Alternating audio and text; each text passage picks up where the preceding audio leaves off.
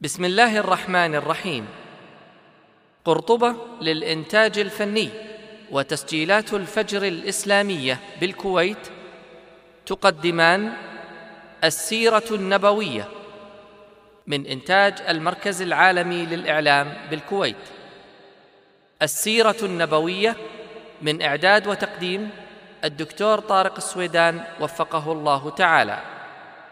ويحدثنا في الأسطوانة الثامنة عن غزوة بدر وما صاحبها من أحداث عظيمة. فمع المادة. بدأت قريش تستعد ثم إن سادة قريش اجتمعوا وبداوا يترددون. لأن قبل فترة وجيزة من هذا الأمر كان في حادث حدث ما بين قريش وكنانة. ذلك أن واحد من قريش واحد من كنانة قتل رجل من قريش. فقام القرشي وطلب دية أخيه. واحد أخو القرشي طلب الدية. فأعطي له الدية انتهت المسألة. بعدين لما جاء الكناني هذا القاتل جاء يطوف عند الكعبة. أخو المقتول قتل القاتل وعلقه في الكعبة. أخذت الدية انتهت المسألة. فصار بينهم ثأر. فكنان الآن عندها ثأر من قريش. وقريش رفضت أن تسلم القاتل. فكنانة كانت تتربص أن تهجم على مكة أو تأخذ واحد من سادة مكة مقابل هذا الذي قتل. فكان بينهم شر. فلما أرادوا أن يخرجوا للنبي صلى الله عليه وسلم تذكروا الثأر الذي لكنانة فخافوا لو خرجوا تهجم كنانة على مكة وما فيها أحد. فخافوا على مكة. فبدأ التردد يحدث في أهل مكة من الخروج للنبي صلى الله عليه وسلم. هنا إبليس يقول النبي صلى الله عليه وسلم أن إبليس لما رأى ترددهم هذا أراد يشجعهم على الخروج يريدهم أن يفنوا هذا الدين الجديد. فتمثل لهم في صورة سراقة بن مالك. جاءهم في صورة رجل هو سراقة بن مالك الجشعمي اللي كان يتبع النبي صلى الله عليه وسلم يوم الهجرة. سيد من سادات جشعم جشعم من كنانة. فجاءهم في صورة سراقة. وقال لهم أنا أجيركم من كنانة. أنا أعطيكم الأمان تذهبون ترجعون كنانة ما تهجم عليكم. سيد من سادات كنانة يعطيهم العهد يقول الله عز وجل يذكر هذا الحادث في القرآن. وإذ زين لهم الشيطان أعمالهم وقال لا غالب لكم اليوم من الناس وإني جار لكم. أنا أجيركم. من الذي قال هذا؟ الشيطان. الله سبحانه وتعالى ذكر لنا ذلك. وإذ زين لهم الشيطان أعمالهم. فالشيطان هو الذي جرهم لهذه المعركة أيضا. النبي صلى الله عليه وسلم ما يدري عن هذا الجيش الذي جاي. ما زال يبحث عن القافلة. ومعه كما ذكرنا 314 رجل مستمرين يبحثون عن هذه القافلة. قريش استطاعت أن تخرج جيش 950 رجل ومستعدين للحرب للمعركة. النبي صلى الله عليه وسلم ما هو خارج المعركة خارج القافلة. ولذلك كان مع المسلمين 314 رجل ليس معهم إلا 70 بعير. كل ثلاثة يتناوبون على بعير. واحد يركض واثنين يمشون. بعد فترة ينزل يركب واحد ثاني. والباقين اللي ما عندهم إبل طول الطريق مشي. فجيش جاي مشي. ومعه وليس معهم إلا فرسين. اللي خارج المعركة ما يفعل هذا. بينما الكفار 950 رجل معهم 200 فرس. والباقي كلهم على الإبل. غير الإبل اللي جايبينها للغذاء للطعام. وخرجت معهم النساء. يغنون ويشجعونهم على الحرب. فكانوا مستعدين استعداد كامل للمعركة. النبي صلى الله عليه وسلم جاءه الوحي بخروج قريش. فلما جاءه الوحي بخروج قريش جمع الناس. جمع الناس. وذكر لهم قال إحنا خارجين للقافلة. فأنا جاءني الوحي أن قريش خرجت بجيش. فأشيروا علي أيها الناس. ماذا نفعل؟ تريدون نرجع؟ تريدون نكمل؟ ماذا نفعل؟ فهنا وقف أبو بكر الصديق رضي الله عنه وقال يا رسول الله امضي. ونحن معك. وذكر كلام طيب شكر له النبي صلى الله عليه وسلم على كلامه. انتهى جلس أبو بكر. النبي صلى الله عليه وسلم اكتفى. قال أشيروا علي أيها الناس؟ فوقف عمر بن الخطاب رضي الله عنه وقال كلاما مثل كلام أبي بكر الصديق. فالنبي صلى الله عليه وسلم أثنى عليه وشكره وجلس. قال أشيروا علي أيها الناس؟ فوقف المقداد بن عمرو. يقول الصحابي الذي الصحابي الذي يروي الحديث يقول سمعت من المقداد يوم بدر كلمة ما أحب أن لي بها حمر النعم وقف المقداد وقال يا رسول الله أمضي لما أمرك ربك والله لا نقول لك كما قالت بني إسرائيل بنو إسرائيل لموسى اذهب أنت وربك فقاتلا إنا هنا قاعدون. بل نقول اذهب أنت وربك فقاتلا إنا معكما مقاتلون. والله يا رسول الله لو خدت بنا برك الغماد لخضناه معك. ما تخلف منا رجل واحد. برك الغماد حتى تعرفون عظمة هذه الكلمة في اليمن. بين المدينة وبرك الغماد هذا الموطن في اليمن أربعة عشر قبيلة عدوة للإسلام. فهو يقول له إن شئت أن تخوض بنا مو معركة واحدة أربعة عشر معركة نحن معك ما نتخلف. فالنبي صلى الله عليه وسلم سر لقوله وشكر له فجلس المقداد. فالنبي صلى الله عليه وسلم قال أشيروا علي أيها الناس. لماذا؟ كل الذين تكلموا حتى الآن من المهاجرين. ما تكلم أحد من الأنصار.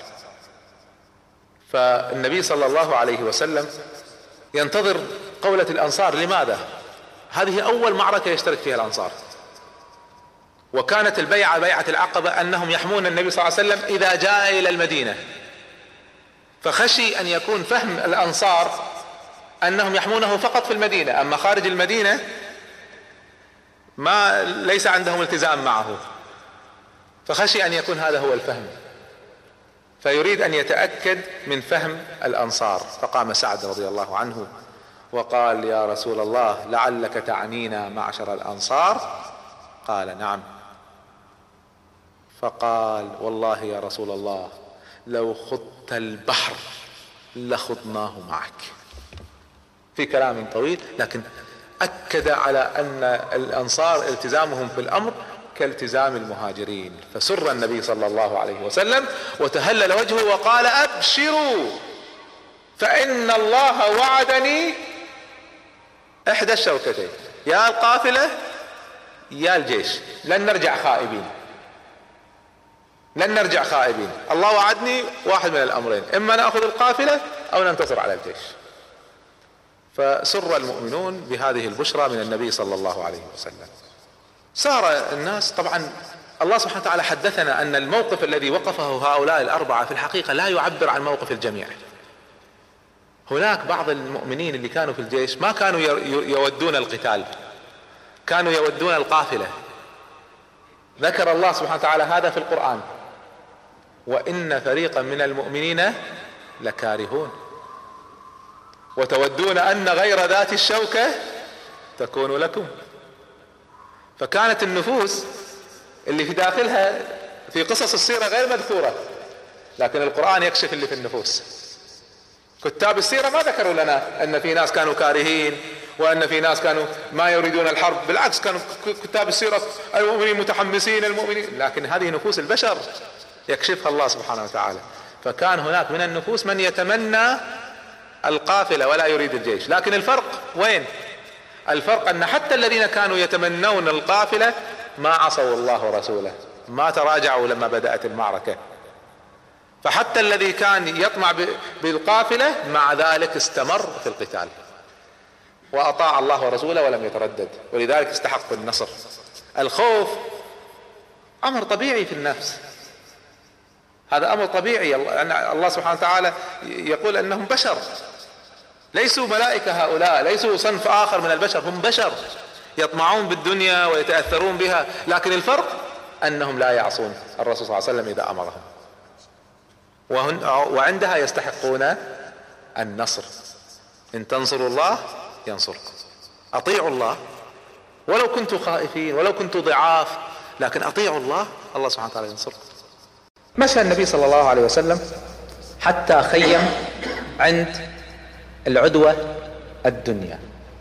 العدوة الدنيا خيم خلفها النبي صلى الله عليه وسلم. الكفار خيموا خلف العدوة القصوى. جيش. الكفار خيم خلف العدوة القصوى. كل هذا حول منطقة بدر. الدنيا في الشمال والقصوى في الجنوب.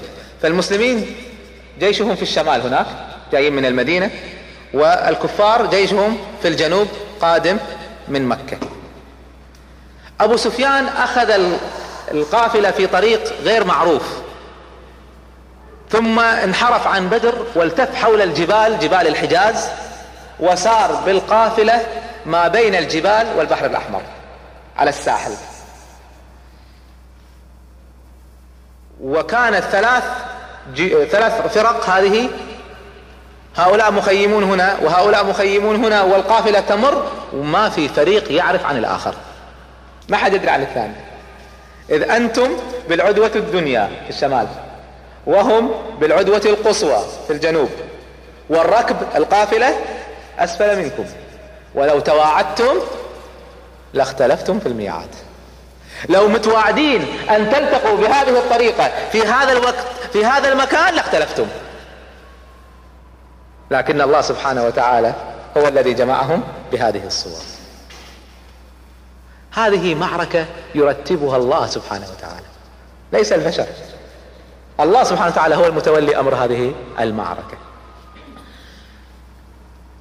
أرسل النبي صلى الله عليه وسلم من يستكشف وجدوا غلامين لقريش جايين يأخذون الماء من بدر فأسروهما وجابوهم إلى معسكر المؤمنين في العدوة الدنيا. بدأ التحقيق معهم. النبي صلى الله عليه وسلم واقف يصلي. الصحابة بدأوا يحققوا معهم. من أنتما فلان وفلان؟ من أين أنتما؟ قالوا من مكة. من معكم؟ قالوا جيش مكة. فأخذوا يضربونهم. لا أنتم من قافلة أبي سفيان. قالوا لهم والله إحنا من جيش قريش. لا أنتم من قافلة أبو سفيان. ويظلوا يضربونهم لما قالوا طيب إحنا من قافلة أبو سفيان. فتركوهم.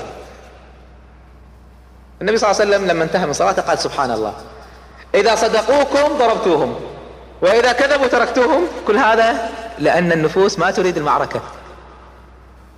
يريدون يقولون هم من أبو جيش قافلة أبو سفيان لأن يريدون القافلة لا يريدون المعركة. فهذا مما كشف أيضا هذه المسألة في النفوس. أبو سفيان استطاع أن يفر بالقافلة.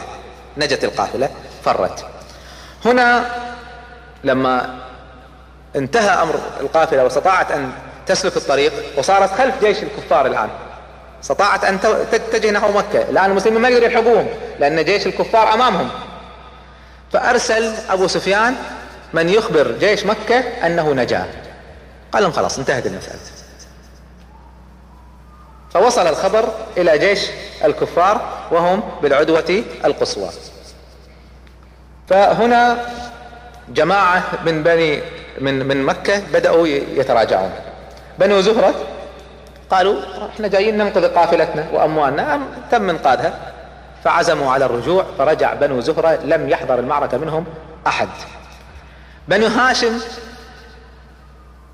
الكفار كانوا جايين لأجل أموالهم. الآن انتهت قضية الأموال. فإذا سيقاتلون سيقاتلون النبي صلى الله عليه وسلم اللي هو من بني هاشم. وما كان لهم رغبة في ذلك فرجع بني هاشم ما عدا رجال قلائل منهم. من الذين لم يرجعوا حتى لا يعير أنه ترك قريش من الذين لم يرجعوا العباس ابن عبد المطلب عم النبي صلى الله عليه وسلم. وبدأ الحديث بالرجوع بين الكفار. عتبة ابن ربيعة جاءه حكيم بن حزام. قال يا عتبة على ما نقاتل الناس؟ إحنا جايين عشان قافلتنا الآن القافلة نجت. والله لئن قاتلناهم ما نقتل؟ نقتل أبناء عمنا وإخواننا وآبائنا وأبنائنا. فإذا قتلناهم ماذا سيحدث عندنا؟ نرجع إلى مكة. كل واحد ينظر إلى قاتل أبيه أو قاتل أخيه أو قاتل ابن عمه فنكره بعض. فاعمل معروف في الناس ونادي بالعودة.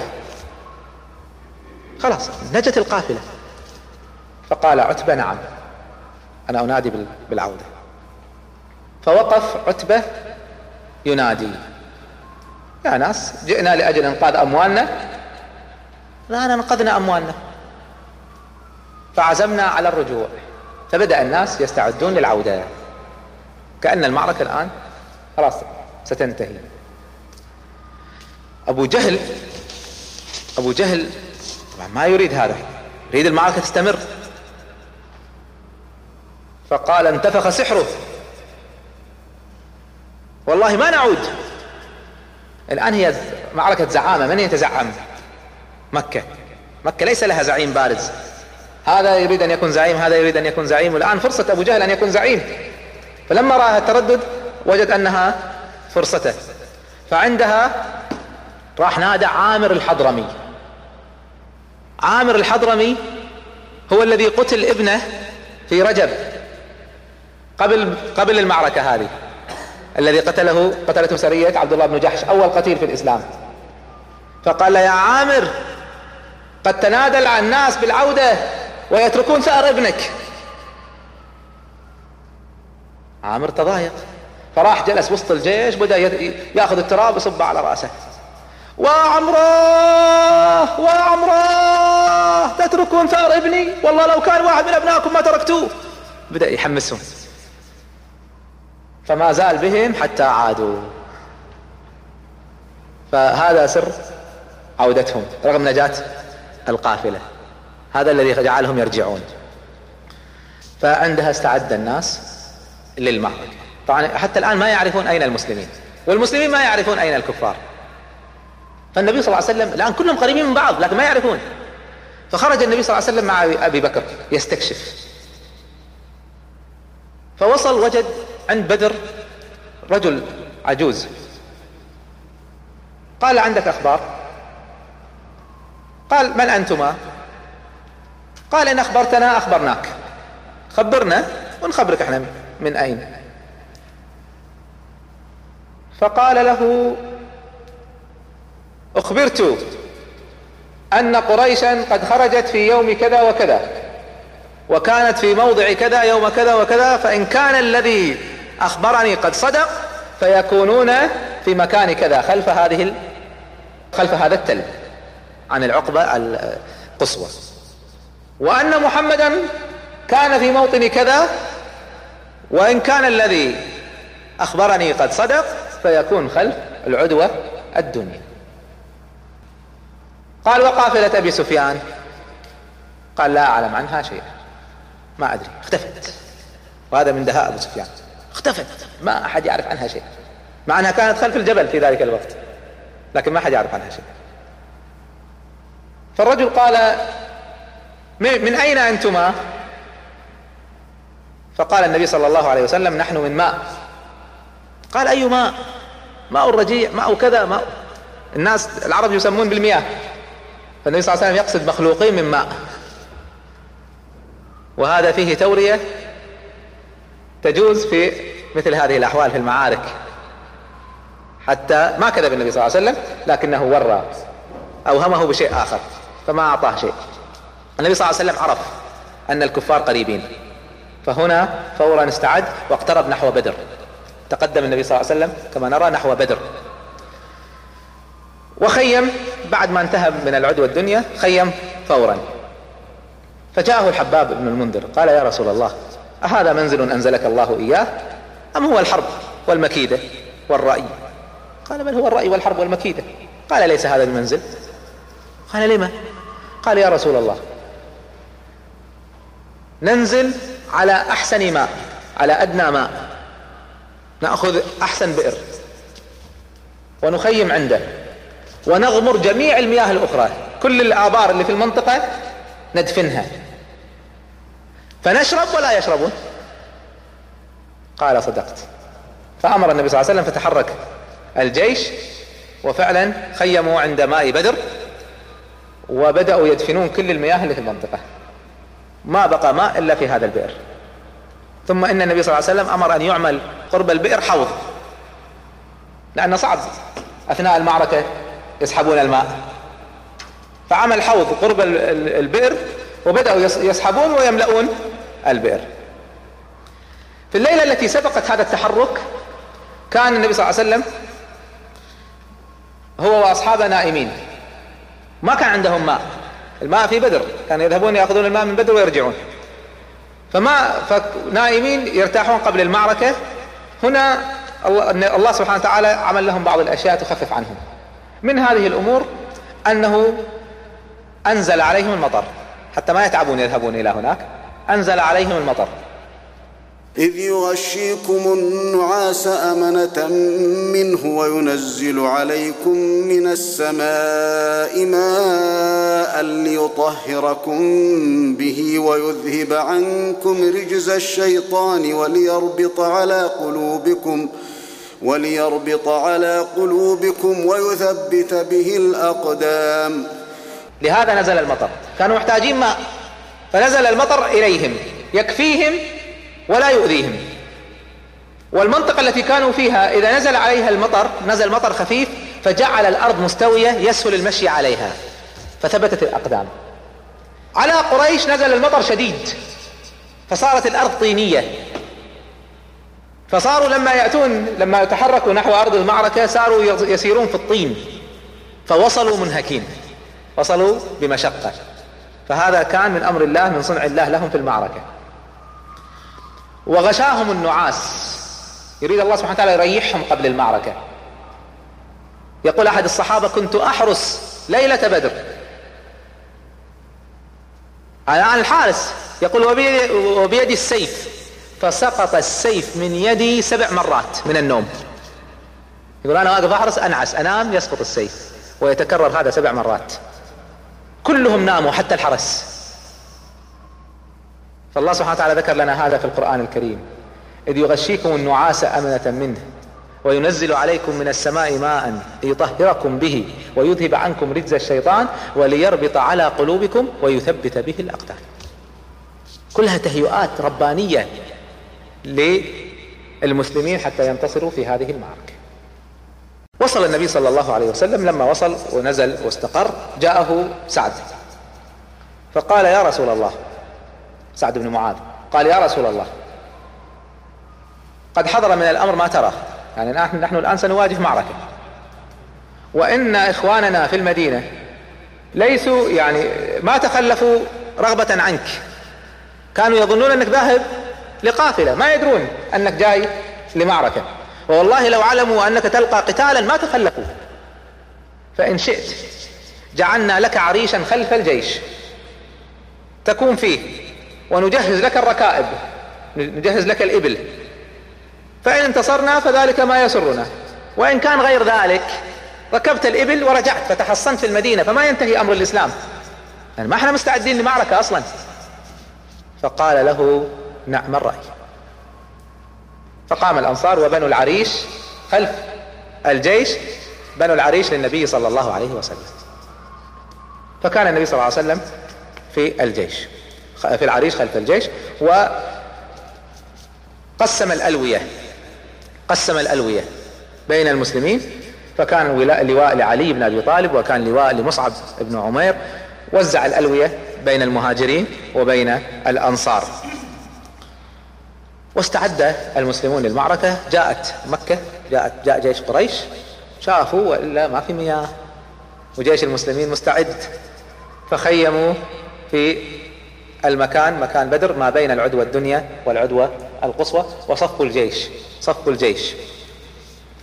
وبدأ الجيشان يستعدون, يستعدون للمعركة.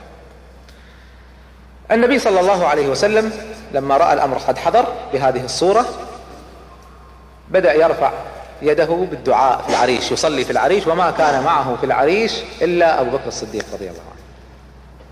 فأخذ النبي صلى الله عليه وسلم رداءه وقلبه تواضعا لله عز وجل وبدأ يدعو اللهم إن تهلك هذه العصابة فلن تعبد في الأرض.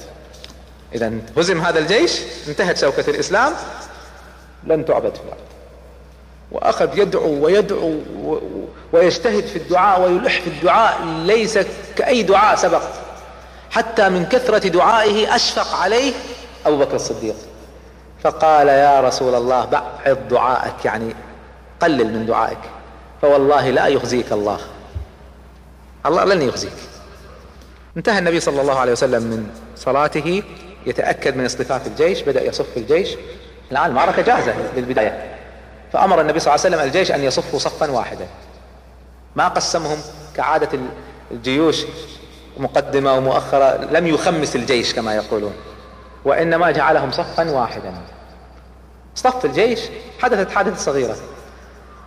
واحد من الصحابة كان سمينا وذو كرش فكان متقدم أيضا على الجيش فكان واضح أنه الصف ما هو مستوي بسبب هذا الرجل.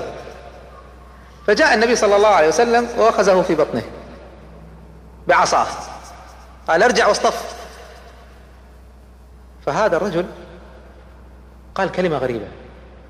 قال يا رسول الله قد آذيتني وأريد القصاص. آلمتني. ضربتني بالعصا وآلمتني. أريد أن أضربك بالعصا مثل ما ضربتني. الصحابة تضايقوا إيش هذا؟ قالوا يا رجل هذا رسول الله. قال هذا حقي. آلمني أريد القصاص. فالنبي صلى الله عليه وسلم قال نعم. فكشف النبي صلى الله عليه وسلم عن بطنه وأعطاه العصا.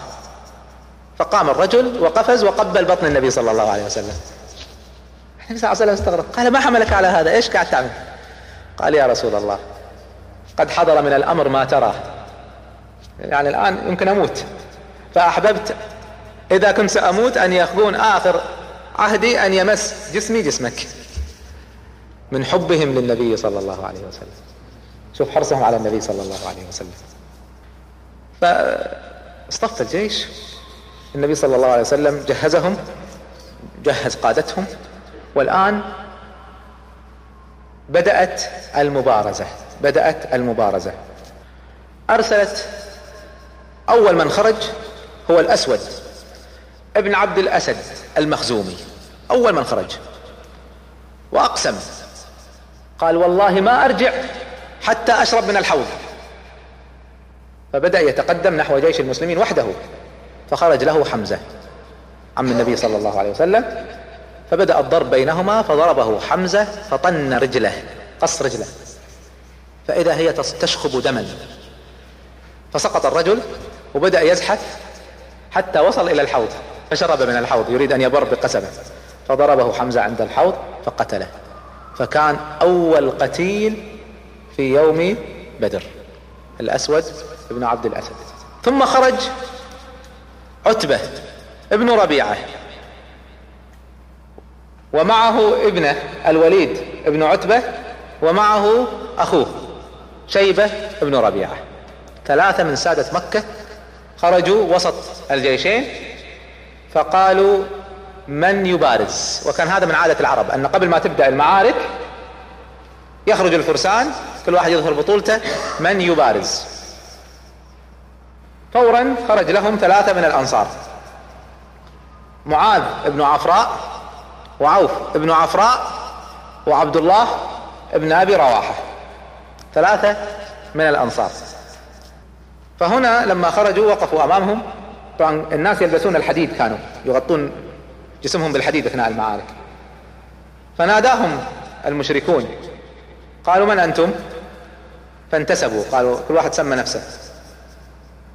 قالوا نعم القوم أشراف من المدينة. لكننا نريد أناسا من قومنا.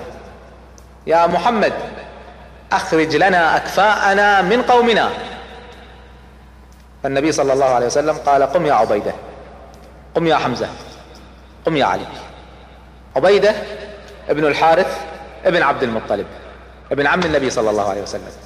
حمزة ابن عبد المطلب. عم النبي صلى الله عليه وسلم علي ابن أبي طالب ابن عم النبي صلى الله عليه وسلم. فأخرج لهم أقاربه يضحي أول ما يضحي بأقاربه. فخرجوا فناداهم ناداهم آه، عتبة. قال من أنتم؟ فانتسبوا. قالوا نعم أنتم لنا أكفاء. وبدأت المبارزة بدأت المبارزة. أول من خرج كان عبيدة. التقى مع عتبة. وحمزة مع شيبة. وعلي مع الوليد. أما علي فكان أول من قتل صاحبه رضي الله عنه ففي بضربات ما ما طول معه قتله. وكذلك حمزة رضي الله عنه ما طال معه الأمر وقتل صاحبه. وأما عتبة وعبيدة فاختلفا ضربتين كل واحد ضرب الثاني. فسقط الاثنين. وكلاهما فيه روح. اثنينهم ما ماتوا. ففورا انطلق علي وحمزة فقتل عتبة وحمل عبيدة بن الحارث إلى الجيش. مجروح. ثم أنه مات بعد ذلك. فكان هؤلاء أول قتلى في المعركة. اكتفت قريش ما تريد مبارزة أكثر من هذا. ثلاثة من سادتهم يذهبون دفعة واحدة. كانت مسألة شديدة جدا فأرادوا الهجوم الآن.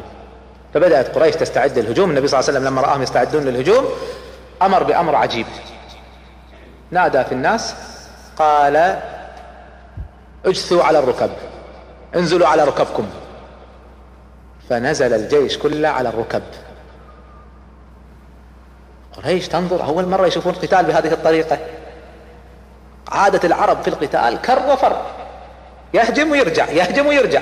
هذا الذي يعرفه العرب ما يعرفون غيره. الآن يصف لهم الجيش بهذه الطريقة ثم يجلسهم على الأرض يقاتلون وهم جالسين. إيش هذا؟ وهذه عبقرية النبي صلى الله عليه وسلم في القتال. وقال احموا أنفسكم بالدروع حطوا دروع فوقكم. طبعا ما كان عندهم دروع كافية ما كانوا مستعدين لمعركة. فكل واحد يحمي نفسه ويحمي اللي معاه. قال خلوهم. خلوهم يهجموا. إذا ضربوا بالنبال فادفعوا عن أنفسكم بالدروع. فإذا اقتربوا فاهجموا عليهم هجمة رجل واحد. العرب ما تعرف هذا النوع من القتال أصلا. فقريش مستغربين إيش؟ كيف يقاتلوا؟ جيش قاعد على الأرض. ثم إن أبا جهل أمر بالهجوم. بدأ الهجوم طبعا يتقدمون قليلا بالزحف. ليس ليس هجوم سريع هجم هجوم بالزحف. ثم أمر بالنبال أن ترمى. أمر بالنبال أن ترمى فبدأت النبال تأتي على المسلمين من كل مكان والمسلمين يدفعون. فأصاب سهم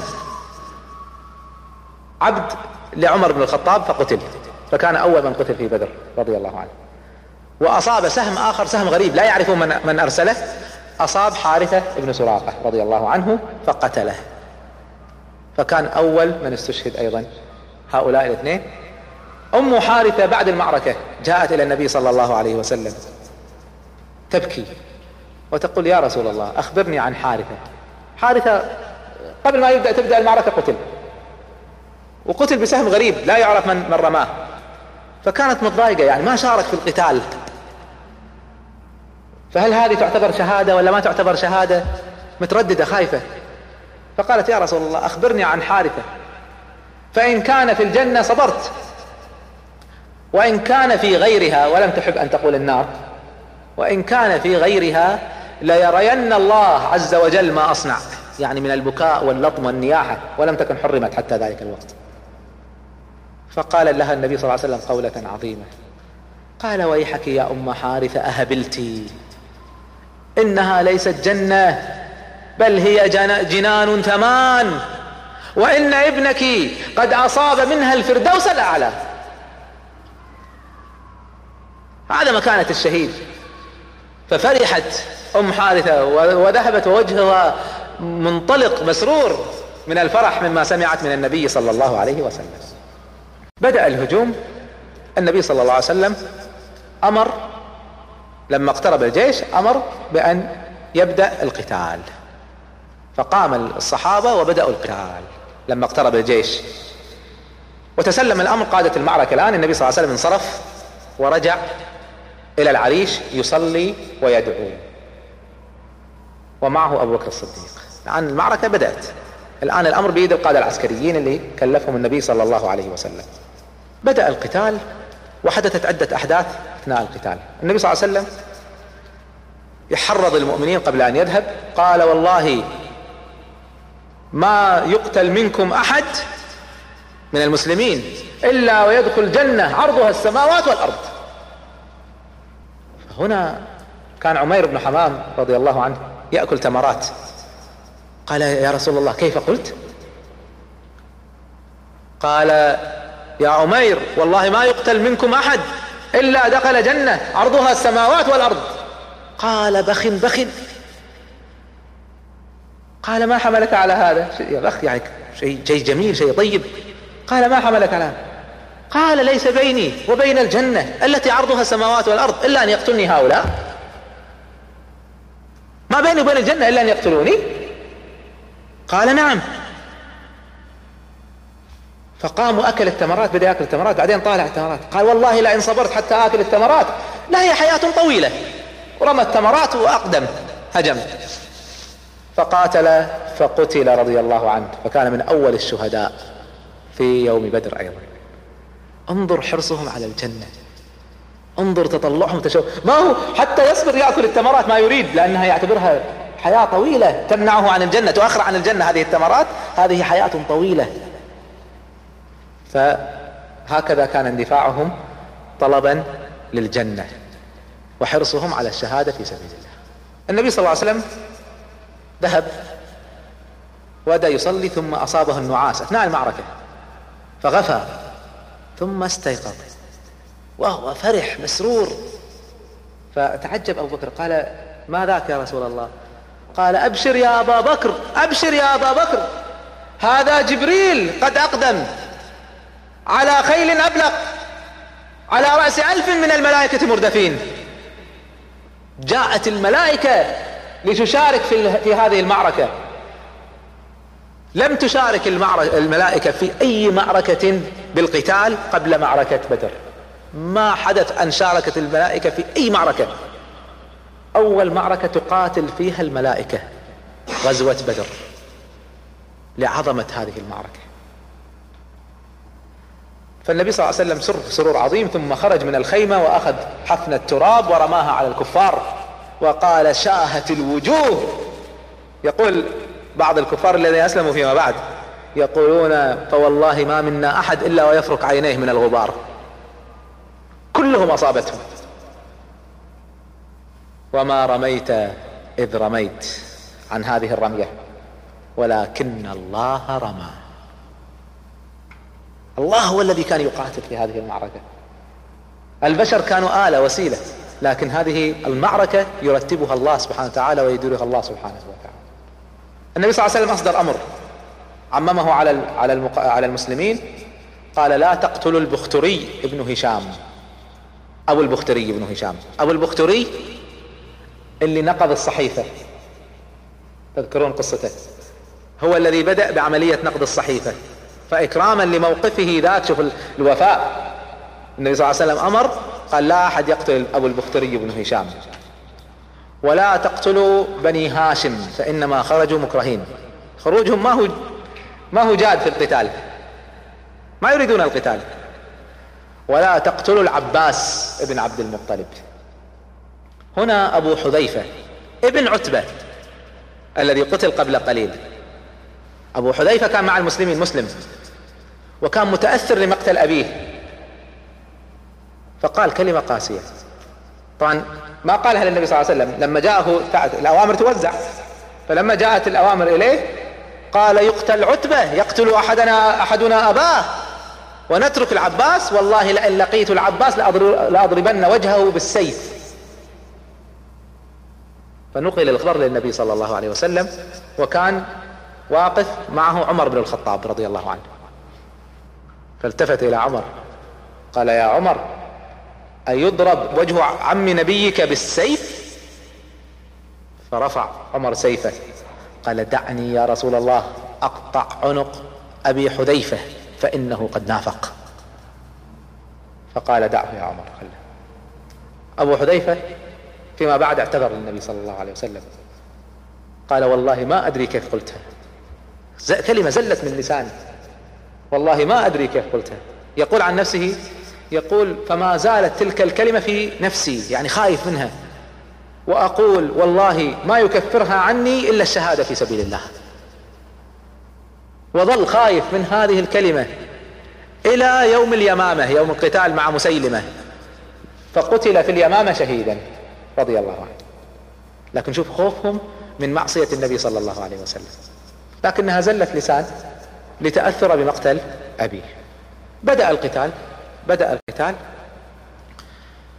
أبو البختري كان واقف مع واحد من أصحابه فرآهم مجموعة من الأنصار من بينهم رجل اسمه المجدر. فالمجدر قال يا أبا البختري اعتزل فإن نبينا قد أمرنا ألا نقتلك. قال وصاحبي تقتلون صاحبي؟ قال لم ينهنا عن صاحبك إنما نهانا عنك. قال والله ما أترك صاحبي. فالمجدر قال ليس لي لك يعني ليس لي بك حاجة أنا ما أريدك أريد صاحبك. فهجم على صاحبه. فقام أبو البختري يريد أن يقاتل المجدر. فالمجدر انصرف عنه ابتعد عنه فقام لحق المجدر. المجدر يريد صاحبه وهذا يريده. فما زال يلحق بالمجدر حتى أراد أن يضرب المجدر. فالمجدر اضطر أن يدافع عن نفسه فقتل أبو البختري. ثم جاء المجدر يعتذر إلى النبي صلى الله عليه وسلم. شوف حرصهم. جاء يعتذر إلى النبي صلى الله عليه وسلم. قال والله يا رسول الله ما قتلته إلا لما كاد يقتلني. لما شفته يريد يقتلني اضطريت أدافع عن نفسي فقتلته. فالنبي صلى الله عليه وسلم يعني رضى منه بذلك. قام رجل من الكفار يلبس الحديد من أعلى جسمه إلى أسفل جسمه. لا يرى منه إلا عيناه. وبدأ يقاتل يجرح في المسلمين يمين ويسار يضربونه ويصيبونه بالرماح يصيبونه بالنبال يصيبونه بالسيوف يصيبونه لكن لابس حديد صلب. فما يفعلون فيه شيء. ما هم قادرين يعملوا فيه شيء. وأكثر الجرح في المسلمين. فواحد من الصحابة ذهب إلى النبي صلى الله عليه وسلم. قال يا رسول الله آذانا. ابن ذات الكرش اسمه. فالنبي صلى الله عليه وسلم نادى الزبير. ابن العوام وكان من أشد المقاتلين. قال له دبر لنا هذا شوف لنا حل كل المسلمين يقاتلون يصيبون ما في شيء ما هم قادرين يفعلوا فيه شيء. يعني ما هي قضية إنك تصيبه. الإصابة يصيبونه لكن ما يقتلون. مدجج بالحديد. يقول فذهبت إليه الزبير. يقول فالتفت أدور حواليه أدور حواليه أريد أشوف فتحة بالحديد أشوف مكان يبين منه جسمه. لم أرى إلا عيناه. بس. يقول ما يبين منه إلا عيونه. هذا شلون تقتله؟ يقول فظليت أدور عليه. وهو يقاتل يضرب في المسلمين يمين ويسار ما حد قادر يعمل فيه شيء. ثم يقول لما استقبلته صرت أمامه. يقول هززت الرمح. ثم ضربت الرمح بضربة في منتهى الدقة. فيقول فدخلت في عينه فخرجت من رأسه. أي دقة أي تصويب هذا؟ شيء عجيب. فانظر قدرتهم القتالية رضي الله عنه. فقتل ذلك الرجل الكافر ونجى الله تعالى منه المؤمنين. مع القتال أصيب من الصحابة قتادة رضي الله عنه. أصيب في عينه ضربة جاته في عينه شقت وجهه وسقطت عينه على خده. وما زالت معلقة بعينه. وبدأ الدم يصب منها. فانسحب من المعركة. ما شي قاتل. عينه نازلة طايحة على خده. فجاءه بعض الأنصار قالوا نقطع لك عينك. فقال لا اتركوها حتى أرى النبي صلى الله عليه وسلم. شوف النبي صلى الله عليه وسلم إيش يعمل؟ فذهب إلى النبي صلى الله عليه وسلم على هذا المنظر. وهنا حدثت المعجزة الإلهية على يد النبي صلى الله عليه وسلم. قال تعال يا قتادة. فجلس أمام النبي صلى الله عليه وسلم. فالنبي صلى الله عليه وسلم أخذ عينه ورجعها داخل رأسه ومسح عينه. يقول قتادة فوالله ما أدري أيتهما أصيبت. رجعت يقول ما أدري أي واحدة هذه ولا هذه اللي أصيبت. رجعت سليمة كما كانت ولا كأن فيها جرح. فهذا من معجزاته التي تبدت في ذلك اليوم صلى الله عليه وسلم. اثنين من الأنصار شباب معاذ وعوف أبناء عفراء وقيل معاذ ومعول لكن الصحيح معاذ وعوف أبناء عفراء كانا شابين. يقول عبد الرحمن بن عوف كان عن يميني وعن يساري أثناء المعركة. واحد عن يميني وعن واحد عن يساري. واحد عمره 15 سنة والثاني عمره 16 سنة. شباب لما طلب العتبة والوليد طلبوا القتال هم الذين خرجوا. متحمسين جدا. يخرجون لسادة قريش. الآن لما بدأت المعركة يقول عبد الرحمن بن عوف فالتفت ووجدت شابين. يقول فتمنيت لو كان حولي من هو أسن منهما؟ ناس متعودين على القتال هذول هذين الشابين أول معركة يحضرانها في حياتهم. صحيح متحمسين صحيح متدربين لكن ما عمرهم حضروا معارك. يقول تمنيت لو كان جنبي اثنين متعودين على المعارك أسن منهما. حتى قال واحد منهم جاني يهمس في أذني ما يريد صاحبه يسمع. قال يا عماه أتعرف أبا جهل؟ قلت نعم. لم تسأل عنه؟ قال بلغني أنه أكثر من كان يؤذي النبي صلى الله عليه وسلم. قلت نعم. قال دلني عليه عرفني فيه. قال لما؟ قلت لما؟ قال أريد أن أقتله. شوف حماسة يريد يقتل رأس الجيش. فتعجبت منه. قلت له إذا شفتها أوريك إياه. يقول بعد شوي جاني ثاني ولا يقول لي نفس الكلام. يقول فارتحت إني بينهم. يقول إيش هالشجاعة اللي الواحد منهم يريد أن يقتل رأس الجيش؟ يقول بعد قليل وإلا بين أبو جهل. وإذا هو كأنه شجرة في غابة من كثرة الناس اللي حواليه يحمونه لأن رأس الجيش هو أهم واحد. فالمشركين ملتفين حوالينا ما يتحرك مكان إلا هم حوالينا يحمونه في كل مكان. فقلت أتريان الرجل الأشيب؟ في ذلك المكان اللي حوله الناس قال نعم قال هذا أبو جهل. يقول فما أكملت كلمتي ما خلصت إلا وانطلقا كالسهمين. واحد يريد يسبق الثاني. فاخترقا جيوش جيش الكفر. منطلقين مندفعين من اخترقوا الجيش وبدأوا يضربون يمين ويسار على الناس اللي حوالي أبو جهل حتى وصلوا إلى أبو جهل. فهذا ضربه وهذا ضربه. وسقط أبو جهل. هكذا بمفاجأة عجيبة فاجأ بها هذين الشابين جيش الكفر. ما كان أحد متوقع هذا الهجوم. وفعلا سقط أبو جهل. ما زال فيه روح لكن يشخب دما. الآن هؤلاء الاثنين صاروا وسط الكفار. فأما عوف فضرب فقتل. ضربه عكرمة ابن أبي جهل كان جنب أبيه. ثم التفوا على معاذ. وبدأ القتال معاذ بدأ يتراجع فضربوه على يده فقطعوا يده. لكن ظلت معلقة بجسمه. ظلت معلقة بجلده يقول بجلدة كتفي وأخذ يجرها وراه. وظل ينسحب حتى رجع إلى المسلمين. ثم إنه استمر يقاتل.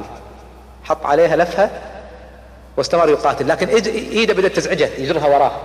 فوضع عليها رجله فجره فقطع إيد نفسه. شوف قدرتهم هذا شاب 16 سنة يفعل هذا. ولف نفسه وظل يقاتل. ومات فيما بعد رضي الله عنه. لكن هذا من المواقف العجيبة التي ظهرت في المعركة. لما قتل أبو جهل بدأ الكفار يفرون. بدأ الانسحاب الهروب من كل مكان سقط رأس الكفر. فبدأ الانسحاب بدأ الهجوم من المسلمين بدأ القتل والأسر في الكفار. قتل سبعين وأسر سبعون أيضا. من المشاهد العجيبة التي حدثت أمية بن خلف ومعاه ابنه واقفين لما انسحب الناس كان ثقيل ما يقدر يركض. فعرف أنه لو هرب سيقتل. فأراد أن يستسلم. لكن يريد أن يستسلم لواحد يحميه لأنه خايف إنه يهجم عليه أي واحد ويقتله. فمر عبد الرحمن بن عوف كان يجمع الغنائم. فكان لقى مجموعة من الدروع. فأخذها عبد الرحمن بن عوف شايلها. حمل ثقيل يريد يحطها وراء الجيش ويرجع يأخذ مزيد من الغنائم. الان الجيش فر. فمر من ضمن ما مر على أمية بن خلف واقف. فناداه. أمية. قال يا عبد ود. وكان هذا اسمه في الجاهلية. فما رد عليه. وكان أيام مكة كان إذا نادى عبد ود ما يناديه. يقول له أنا عبد الرحمن. قل لا أنا ما أعرف من الرحمن ما أسميك عبد الرحمن. أنا أناديك عبد ود. قل لا تناديني عبد ود؟ ما جاوبك. ثم الأخيرا اتفق الرجلان أن يناديه عبد الإله. ففي هذه اللحظة نادى قال يا عبد ود. يقول فما جاوبته. على نفس العادة. فقال يا عبد الإله. وما زال معه السلاح أمية مع السلاح مدجج. قلت نعم. قال هل لك في خير من أدرعك؟ أعطيك شيء أحسن من الدروع التي معك؟ فقال عبد الرحمن بن عوف نعم. قال أنا وابني. سرنا. خذنا. قال نعم. لأن فدية كبيرة يأخذ وراها أحسن من الدروع. يقول فرميت الدروع وأخذتهم ماسك هذا عن يميني وهذا عن يساري. ماسكهم بيدي وماشي فيهم. بدون مقاومة. يقول وإحنا ماشيين في الطريق مرينا على بلال. أمية بن خلف هو الذي كان يعذب بلال. بلال يشوف أمية أسير فصرخ. قال رأس الكفر أمية بن خلف لا نجوت إن نجا يا أنا يا هو. فعبد الرحمن بن عوف قال يا بلال هذا أسيري. أسير عندي. قال أسيرك ولا ما هو أسيرك؟ والله ما ينجو. لا نجوت إن نجا. قال اترك عنك ذلك هذا أسيري. شاف بلال عبد الرحمن بن عوف مصمم. راح شاف مجموعة من الأنصار متجمعين ناداهم. قال لهم تريدون تقتلوا الذي كان يعذبني في الجاهلية؟ قالوا إيه وينه؟ قال تعال.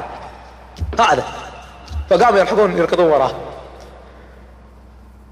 قام عبد الرحمن بن عوف يجرهم اجروا. حنا نوصل للرسول صلى الله عليه وسلم يحمينا.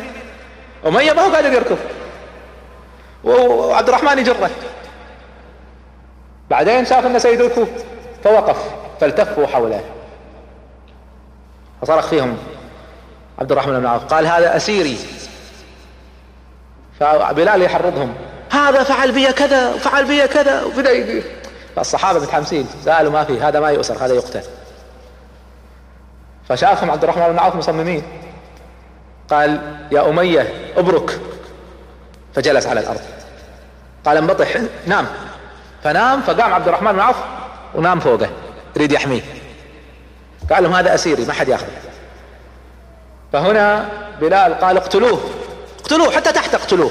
يقول فجاءوا قاموا ينخزونه هذا يضرب بسيف هذا يضرب من تحت من تحت عبد الرحمن بن عوف. فمن شدة حماسهم أصابوا رجل عبد الرحمن بن عوف. فقتلوا أمية بهذه الطريقة. قاتله الله. هكذا قتل أمية. تجمعت عليه السيوف من كل مكان. قام عبد الرحمن بن عوف قال آه غفر الله لبلال.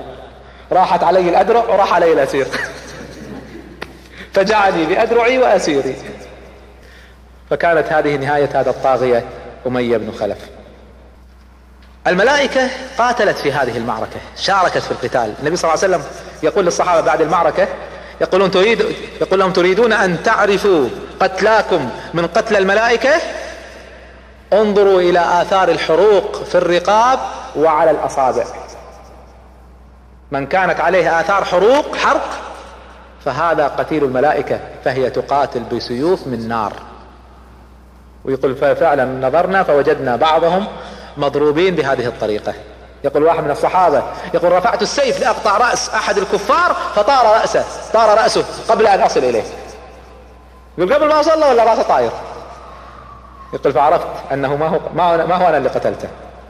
واحد من الصحابة يقول النبي صلى الله عليه وسلم يقول يا رسول الله سمعت رجلا سمعت صوتا ينادي في المعركة. يقول أقبل حيزوم.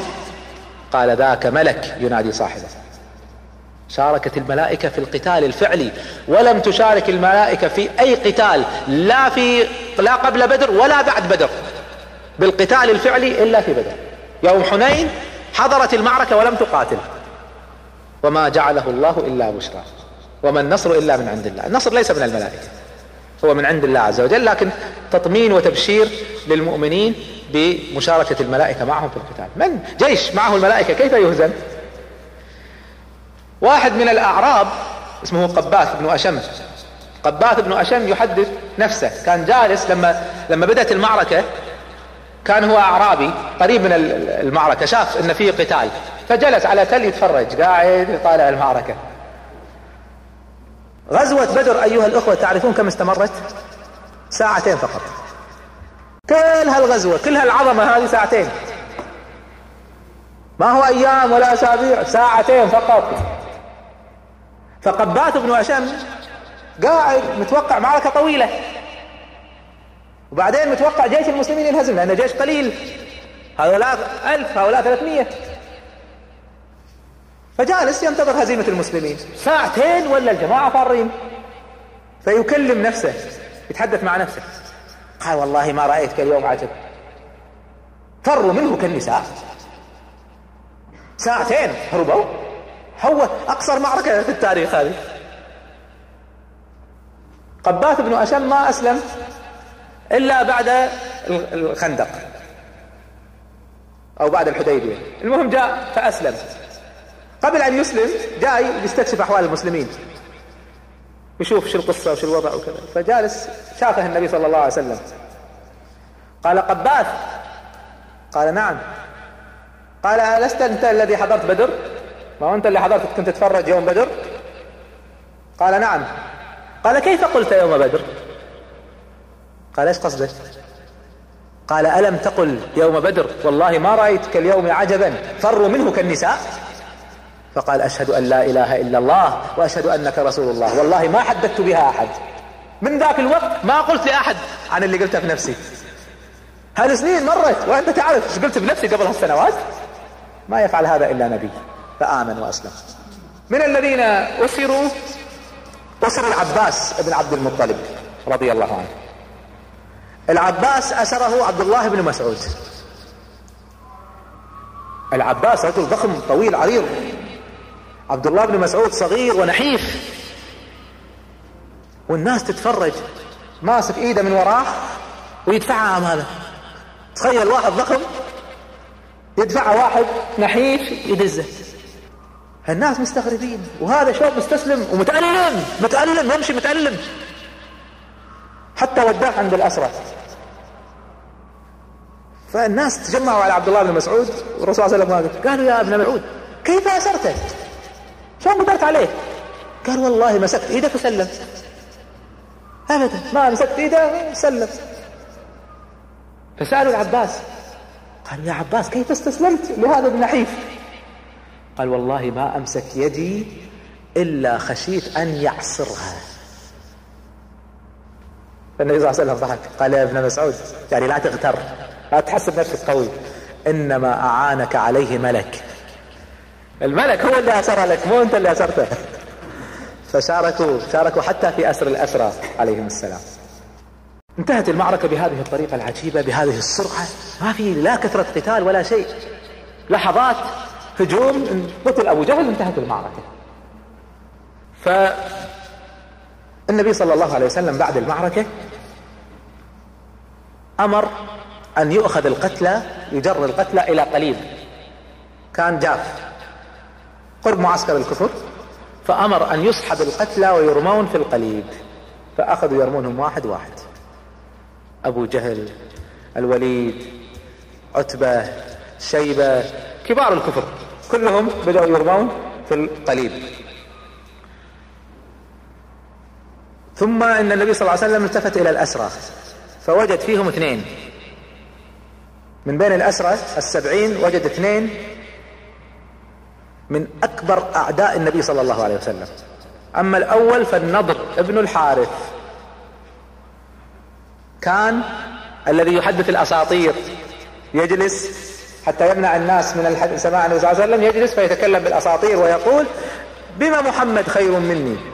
هو يحدث بأساطير وأنا أحدث بأساطير وقالوا أساطير الأولين. كل آيات تذكر فيها الأساطير ترد على هذا الرجل النضر بن الحارث. سبع مواضع في القرآن ترد على النضر بن الحارث. الآن أسر. فالنبي صلى الله عليه وسلم وقف والصحابة مجتمعين قال هذا فعل كذا وكذا وكذا. فقم يا علي فاقتله. فقتل النضر بن الحارث. ثم التفت النبي صلى الله عليه وسلم إلى رأس الكفر الآخر عقبة ابن أبي معيط. رأس من رؤوس الكفر. قال أتدرون ما فعل هذا؟ هذا رأس الكفر تدرون ما فعل؟ بدأ يذكر لهم ما فعل عقبة في النبي صلى الله عليه وسلم.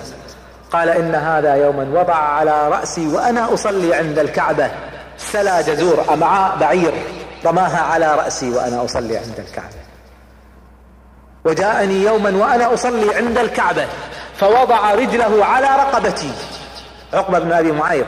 وضع رجله على رقبة النبي صلى الله عليه وسلم يقول فما زال يفرك رقبتي حتى رأيت الموت. كاد يقتلني عند الكعبة. هنا قام عاصم بن ثابت رضي الله عنه فقتل عقبة. وجروهم إلى القليب. حتى كان يصرخ يقول لما أقتل بين بين الناس؟ أقتل بين الأسرى. أنا تختاروني. قال أنت الذي فعلت وفعلت. فقتل الرجلين ورميا في القليب. جاءوا يجر أبي بن خلف. سبحان الله من أول ما قتل بهذه الطريقة موزق من كل مكان بدأ ينتن. وانتفخ. ينتن وينتفخ. جاءوا يجرونه بدأ لحمة يتساقط. فقال النبي صلى الله عليه وسلم اتركوه. فأخذوا الحجارة ورموها عليه. في مكانه ما ما حفروا له قبر. دفنوه فوق الأرض. حطوه فوق الأرض ودفنوه بهذه الطريقة. ثم إن النبي صلى الله عليه وسلم توجه نحو القليل وبدأ يناديهم والناس تسمع. قال يا أبا جهل بن هشام يا عتبة بن ربيعة يا شيبة بن ربيعة يا وليد بن عتبة يا أبا البختري بن هشام يا عقبة بن أبي معيط يا نضر بن الحارث بدأ يناديهم واحد واحد. قال هل وجدتم ما وعدكم ربكم حقا؟ فإني وجدت ما وعدني ربي حقا. فعمر بن الخطاب التفت إليه. قال يا رسول الله كيف تكلمهم وقد جيفوا؟ قال يا عمر والله ما أنت بأسمع لي منهم. يسمعوني أحسن منك لكنهم لا يجيبوني قضي على رؤوس الكفر دفعة واحدة. رؤوس الكفر دفعة واحدة هكذا. انتشرت الأخبار النبي صلى الله عليه وسلم أرسل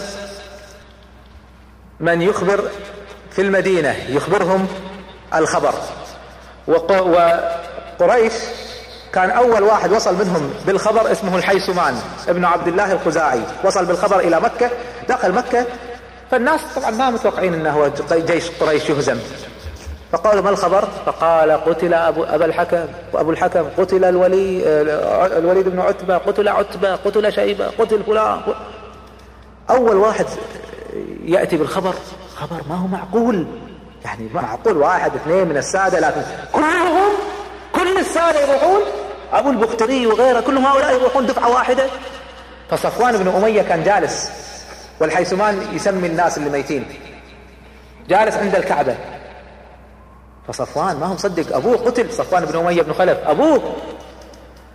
فقال اسألوه عن عني. هذا خرف. إلى الدرجة هذه ما هم مصدقين قال هذا خرف اسألوه عني. فقالوا ما فعل صفوان بن أمية؟ قال ها صفوان بن أمية جالس عند الكعبة. إيش السؤال؟ فالناس بين مشكك بين مصدق ومكذب. ثم بدأ الناس الفارين من المعركة يصلون وانتشر الخبر في مكة. خلاص صدق صدق. أبو سفيان هو الآن سيد مكة هو أشرف واحد في مكة. هو وأبو لهب. هم الذين الآن برزوا في مكة. الباقين كلهم شباب. فأبو سفيان تولى أمر مكة فأصدر الأوامر قال لا أحد يبكي. ولا أحد يفدي أسرى لا يطمعون فينا. تعرف البكاء يخفف على الإنسان. فهذا منعهم من البكاء فزاد همهم وزاد غمهم. أبو لهب جالس في مجلس عند العباس في بيت العباس بن عبد المطلب. العباس أسير الآن. يستكشف يشوف أم الفضل عندها شيء عندها أخبار لأنها من بني عبد المطلب. وكان جالس أبو رافع. فجلس واحد يحدث أبو, يحدث أبو لهب ويحدث أم الفضل بالأخبار. إيش اللي صار؟ قال فيخبرهم. قال من الذي يعني آذاكم أكثر واحد؟ قال أكثر من آذانا في المعركة رجل عليه ريشة نعام على صدره ريشة نعام قال من هو؟ قال سألنا عنه. من هذا اللي يقول فعل بنا الأفاعيل هو اللي دوخنا. فإذا هو حمزة بن عبد المطلب. هو الذي فعل بهم الأفاعيل يوم بدر. قال كيف انهزمتم؟ قال جاء جاءنا رجال بثياب بيض. فوالله ما يقف امامهم احد أبو رافع مولى العباس كان مسلم يخفي إسلامه. فقال تلك الملائكة. هو عبد وتحرر. وقاعد يسمع. فتحمس. فقال تلك الملائكة. أبو لهب رآه قال ما قبحك الله أنت بعد معاهم؟ فقام يضربه. فما زال يضربه حتى أدماه وأم الفضل تجره. ابعد عن أبو رافع وهذا ما هو راضي. أبو لهب يضرب فيه. فما زال يضربه. وأم الفضل تجره. ما هي قادرة؟ حتى أخذت عمود فضربته على رأسه. فشقت رأس أبو لهب. فرجع بيته مريض. وسبحان الله وزاد المرض. ويصاب بداء في جسمه ومع الهم اللي أصابه أصاب داء قالوا أصابته ذات الجنب داء معدي. فابتعد عنه الناس حتى أولاده ما يدخلون عليه. فمات. قيل بعد يومين من بدر وقيل بعد أسبوع من بدر.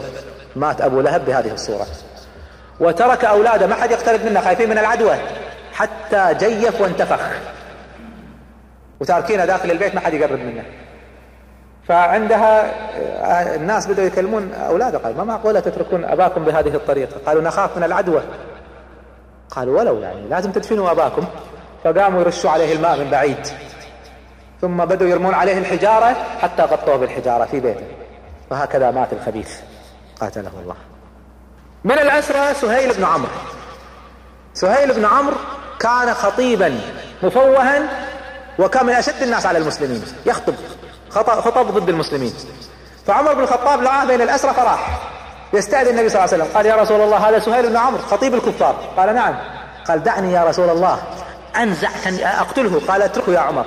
قال يا رسول الله إذا دعني أنزع ثنيتيه أشيل أسنانه حتى يلتق ما عاد يتكلم. ما يخطب ضدك بعد اليوم؟ قال دعه يا عمر فلعله يقف موقفا لا تذمه. وفعلا هذا الرجل فيما بعد أسلم وحسن إسلامه ولما صار يوم الردة لما ارتد الناس بعد موت النبي صلى الله عليه وسلم وكادت مكة ترتد الذي ثبتهم سهيل بن عمرو. فسبحان المغير الأحوال.